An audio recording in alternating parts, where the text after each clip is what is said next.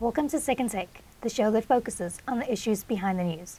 Mining Weekly editor Martin Creamer joins me today to unpack the latest in the mining industry. Welcome, Martin. Thanks, Ashni. Now, Implats says it's received a huge response to its request for information on wheeled renewables. Yes, you know, we ran a story on that request for information in November. And by January, they were just overwhelmed with projects. You know, 7.8 gigawatts of projects, 2.4 gigawatts wind, 5.4 gigawatts solar. And uh, they are so pleased, they're smiling because a lot of people have now reacted saying, you know, there's a lot more capacity here than we think.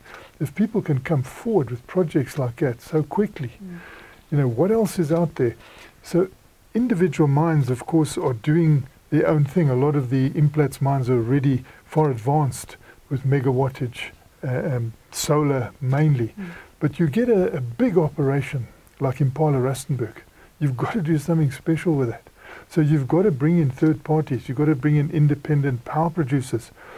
And this solution, I mean, is uh, could be wonderful f- for a place like Impala Rustenburg because it's unusual, but this particular operation doesn't have enough place f- for solar. They don't have enough land for solar. They mm. could do something with the Royal Bafokeng, but you know this option now is coming through, and it's also geographically spread. It's virtually every province in South Africa, bar KwaZulu Natal. Mm.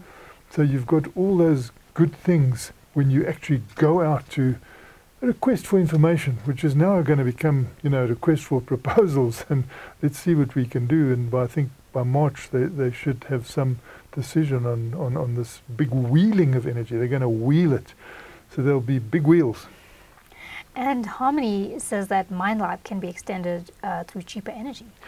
Well, you know, this is what often doesn't come to the fore.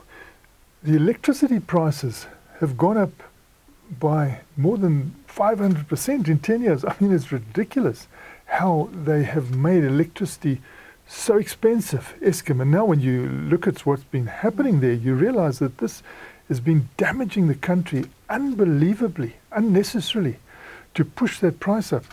But of course, now people are saying, wow, we can swing it down.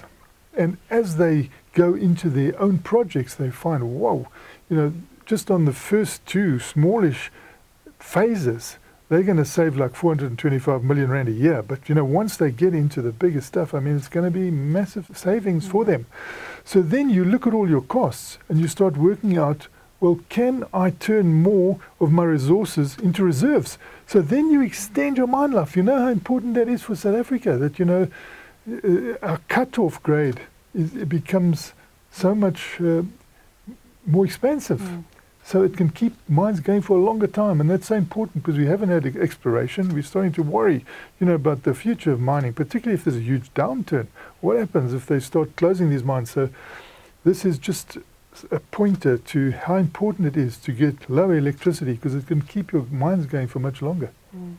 Lastly, Anglo American recently pointed out stats uh, that the world is warming to pre industrial levels, which is a long way off from the Paris Agreement requirements.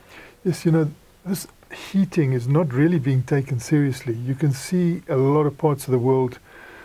Do they really realize that this is real? You know, you can hear people coming out from corporate offices every day saying, This climate change is real. Do you understand? This is real. Why? Because they're scattered around the world and they can see the huge disruption like mm. Anglo American. They can see, you know, droughts in Chile and they can see floods in Limpopo and, you know, they, they're watching this change. They're knowing they've got to protect their open pits against flooding. They've got to protect their underground mines against flooding because, you know, the way the, the rain pattern has changed and then they're worried about droughts coming.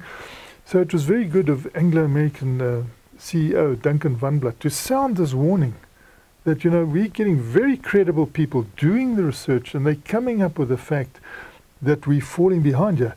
We are not going to stop this global warming the way we should in terms of the Paris Agreement because we are not making a big effort. Now, you've just seen the study come out uh, 2001. We had that terrible fire on the Table Mountain in Cape Town.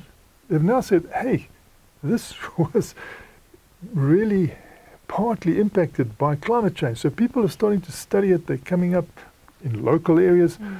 So I think it's very good that you get this warning that we've got to take climate change seriously. We've got to bring this temperature down, and that's why I'm so pleased with the mining sector in the main. You know, they, they rush for renewable energy, they rush for clean energy. They're serious about this because they're the ones that I think can see it the clearest.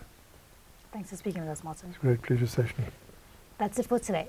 Join us again next week for more news analysis on the local and global mining industries.